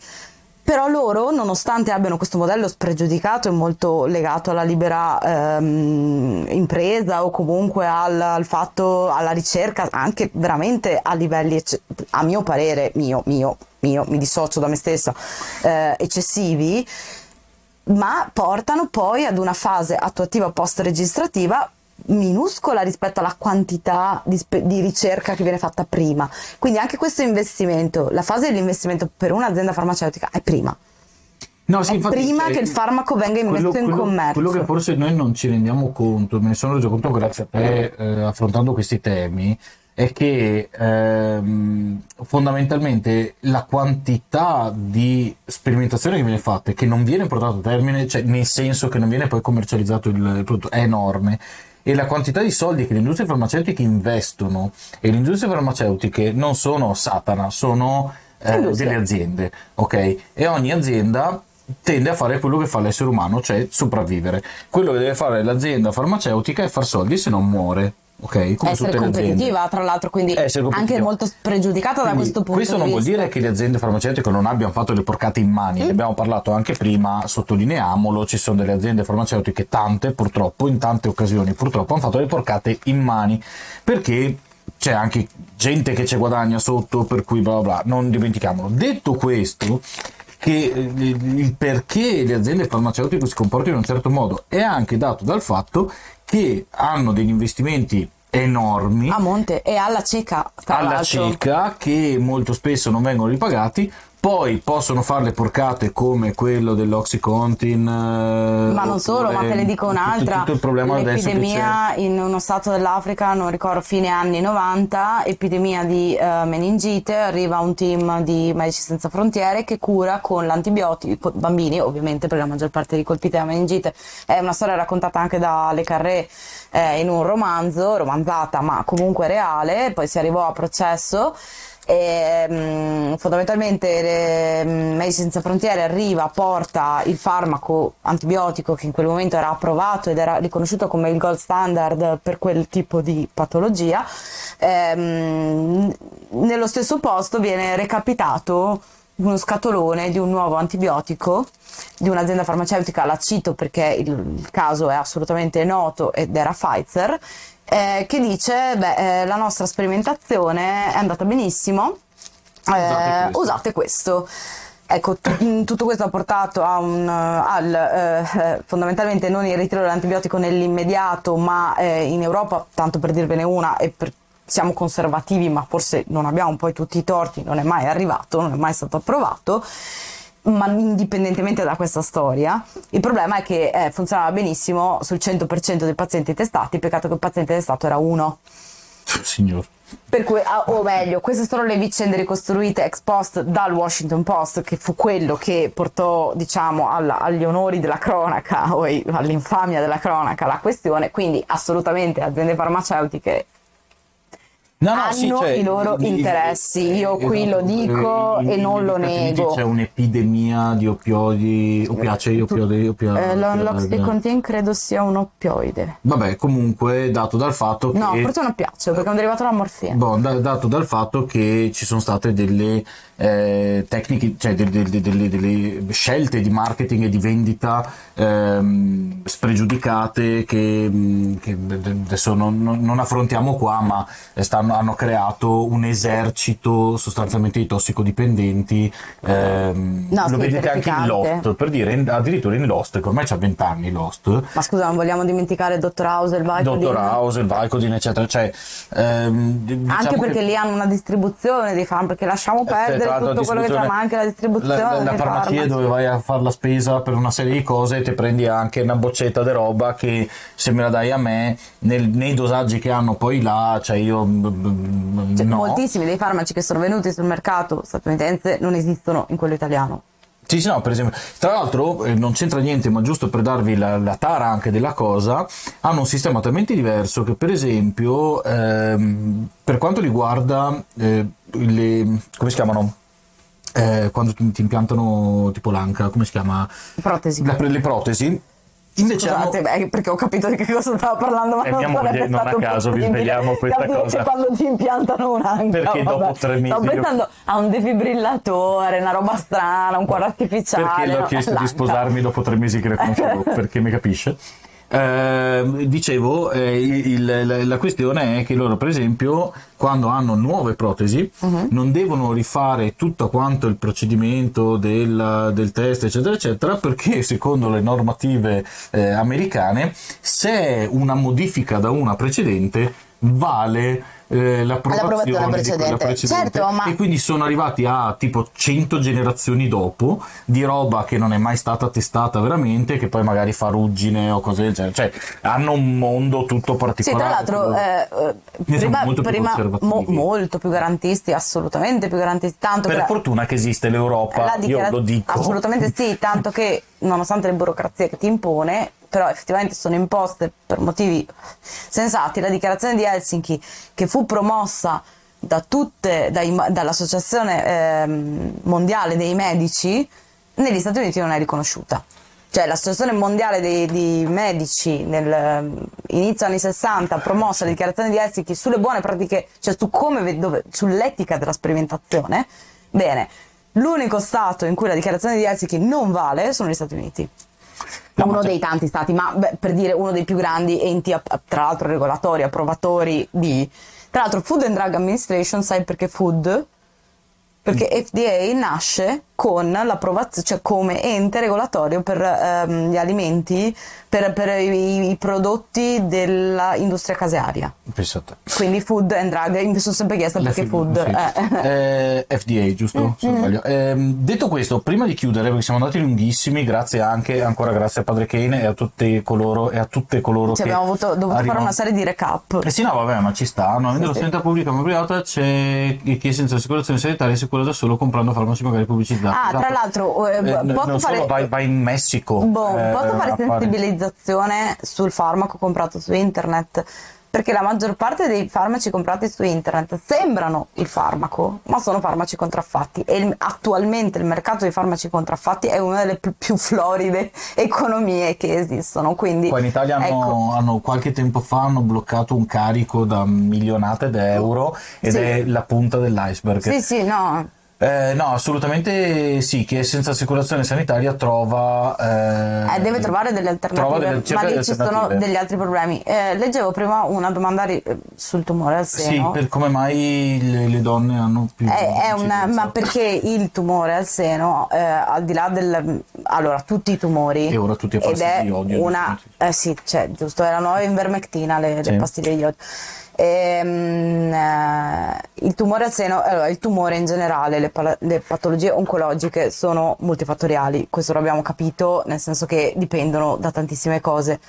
Quelle ematologiche che sono adesso quelle che stanno assorbendo la maggiore ehm, diciamo, attività dei comitati etici, perché le, le patologie ematologiche, che sono una sottobranca di quelle oncologiche, perché sono le, pata- le patologie dei tumori liquidi cosiddetti, no? Mm. quindi dei tumori del sangue, sono una, una branca in espansione enorme e le terapie oncoematologiche sono costosissime, quindi anche, cioè, si innesca tutto un problema anche sociale di rimborsabilità di questi farmaci. Adesso l'AIFA si è inventata il um, pagamento su risultato.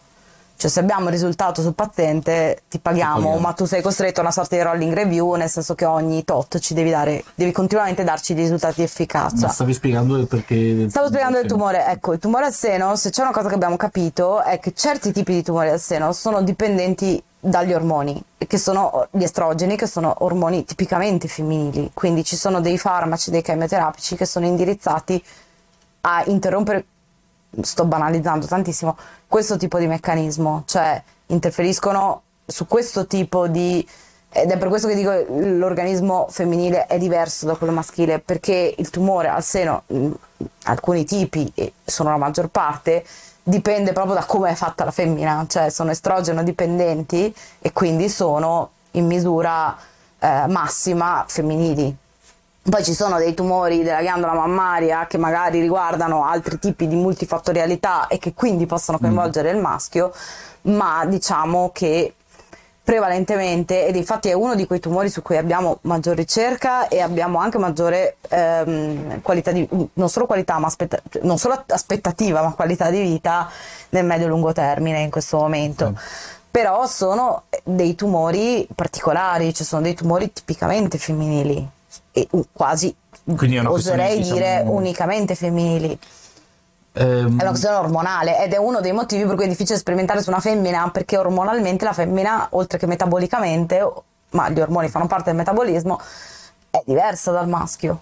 Guarda che dopo ti devo dare l'accesso a YouTube perché giustamente ci chiedono, poi su YouTube puoi mettere i vari riferimenti scientifici sugli argomenti trattati oggi? Okay. Allora sì, io ho il link, quello che ho utilizzato per i dati sull'ambito eh, economico. Ma io ne ho una serie appunto sul, sul allora se, se, volete guardare molto velocemente basta scrivere Osservatorio Medicina di Genere Italia e vi vengono fuori le pubblicazioni del nostro osservatorio che sta lavorando sulla medicina di genere le, eh, i da- eh, il, problema dei, sì, certo, il problema dei dati sulle, sulle sperimentazioni è emerso, ribadisco, in, anche, ne parla anche il rettore del BO per quanto riguarda appunto quello che vi dicevo delle sperimentazioni sui, eh, sui vaccini contro la Covid e quindi la disparità diciamo, delle sperimentazioni. Una cosa che mi preme chiudere è che invece la sottopopolazione pediatrica sta invece avendo un momento, se vogliamo, di grande... Ehm, di grande riconoscimento, nel senso che noi siamo sempre stati abituati a pensare, io no, perché ho avuto una, belli- una bravissima pediatra che mi ha insegnato all'università, al bambino come a un piccolo adulto. Quindi, vabbè, sai che c'è, tu pesi un tot, il bambino pesa un tot, gli diamo il farmaco un tanto al chilo. Moltissimi dei farmaci sono così, tuttora, mentre tutti i farmaci che entrano in commercializzazione da qualche anno a questa parte devono subire un eh, processo ulteriore che è quello, la casa farmaceutica deve proporre il, la pianificazione pediatrica dell'intervento, cioè userò, non userò il farmaco sul bambino e se lo uso ho già in mente la sperimentazione che si svolgerà secondo questi criteri, perché finalmente siamo arrivati che almeno nella sottopopolazione pediatrica non è gliene do di meno, gliene do di più, gliene do diverso, è proprio tutta un'altra roba, cioè il, il, il bambino che consideriamo zero o prematuro 18. 0 18 anni chiaramente non è un adulto ma, ma tutte le scale nano, mezzo, sì, cioè sì, nano nel senso di reso più piccolo in micro macro eccetera e quindi questo, per esempio, quello che è stato fatto per i bambini, a me piacerebbe fosse eh, magari potesse essere preventivato per la popolazione femminile, perché per il bambino... Per le minoranze etniche. Per le minoranze etniche, cioè per tutte oh, quelle... Anzi, per le diverse etnie più che per le minoranze. Sì, eh, e anche perché, per esempio, l'Africa è, una, è la sede meno indicata da tutti gli studi internazionali per gli studi randomizzati.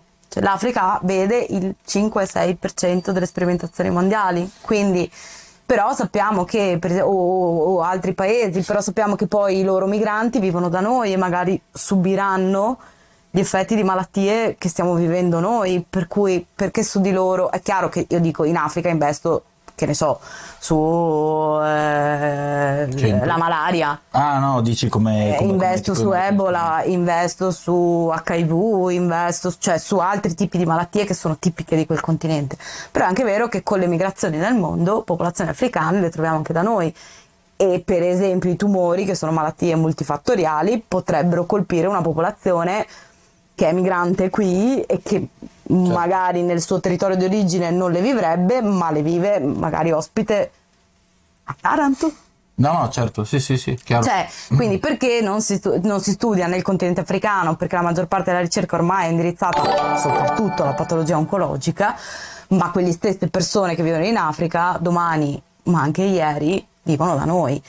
Quindi il fatto che non si sperimenti su questo tipo di popolazioni un, ehm, c- crea de- de- delle- dei costi nel futuro, perché siamo sempre lì, adesso lasciando perdere il lato umano, ah, dichiarazione No, diritti umani, no, ma no, stiamo parlando di di- soldi, parliamo sì, sì. di soldi, eh, di, di politiche sanitarie, Certo. di quello che tutti No, noi poi nella- investiamo. Nel medio-lungo periodo, eh, sì, una città è a caso. una cioè, città a caso, eh, ma medio- potevo dire Porto Marghera, Sì, insomma, eh, cioè... che, che- che- se, se volete è qui, cioè, Sì. potremmo farvela vedere Porto Marghera e non, non dico che siamo messi come Taranto, però... No, ma Ehm, lo siamo, per certi versi lo siamo Tra stati. l'altro io sottolineo anche, Peppe ha scritto dei, dei- dei messaggi abbastanza lunghi eh, che io condivido appieno, cioè la questione non è quella di andare a creare delle differenze per pareggiare eh, delle cose fatte male prima, no? No, certo. È una questione di riuscire a trovare una situazione nella quale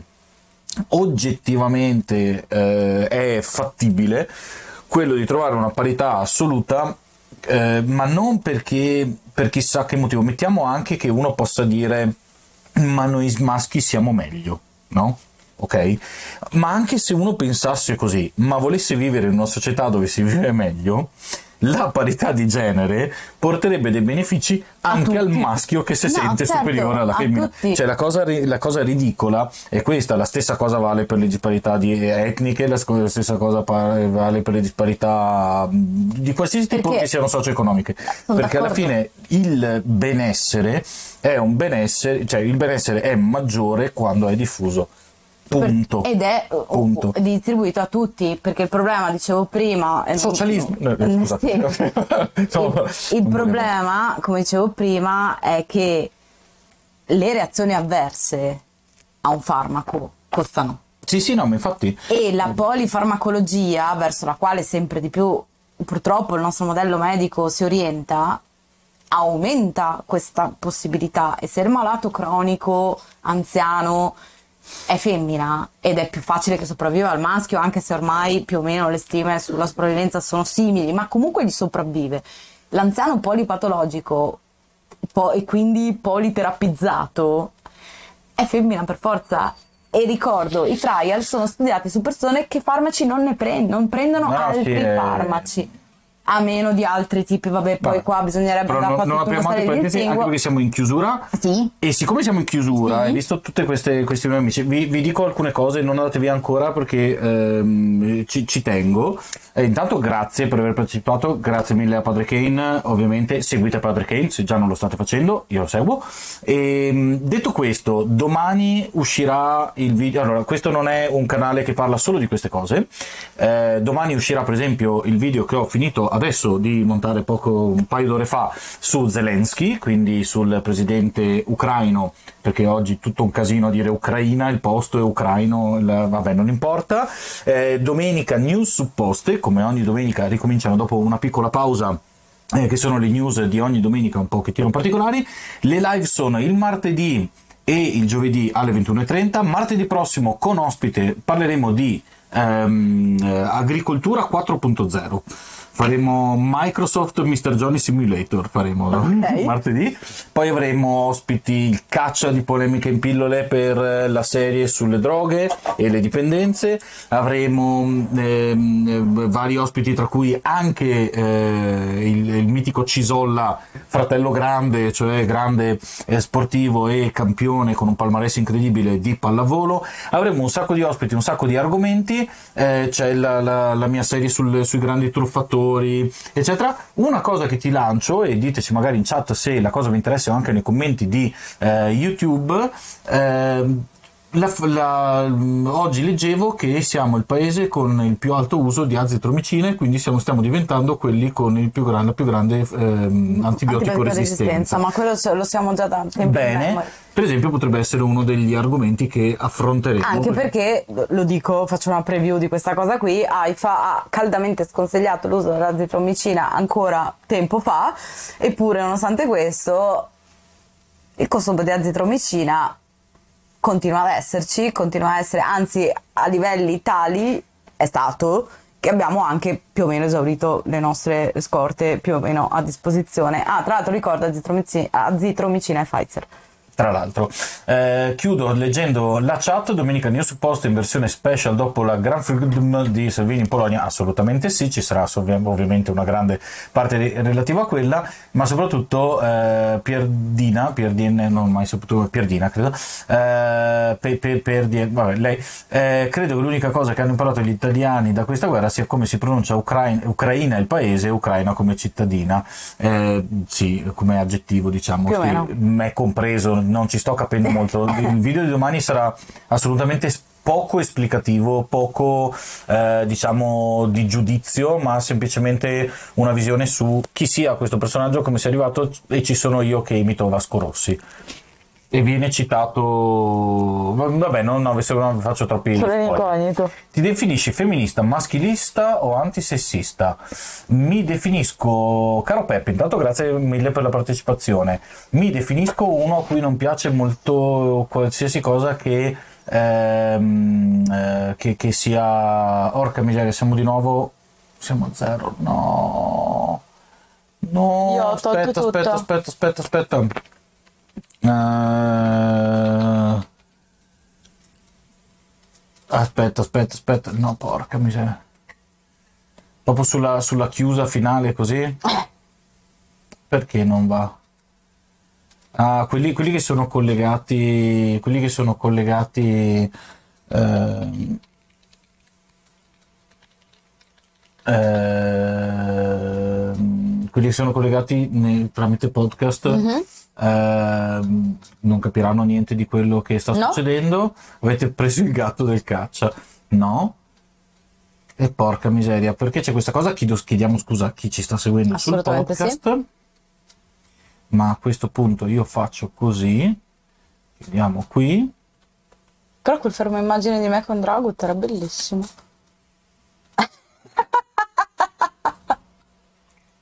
C'è un fermo immagine molto bello. Ecco che stiamo tornando. Ah, eh, la topolina. Eh sì, eh, la topolina ha mangiato la fibra. Uh, boh, non so cosa stia succedendo. Porca miseria.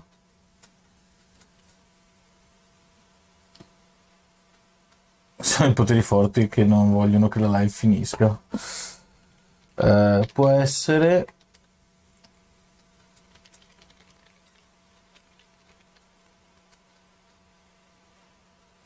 Eh.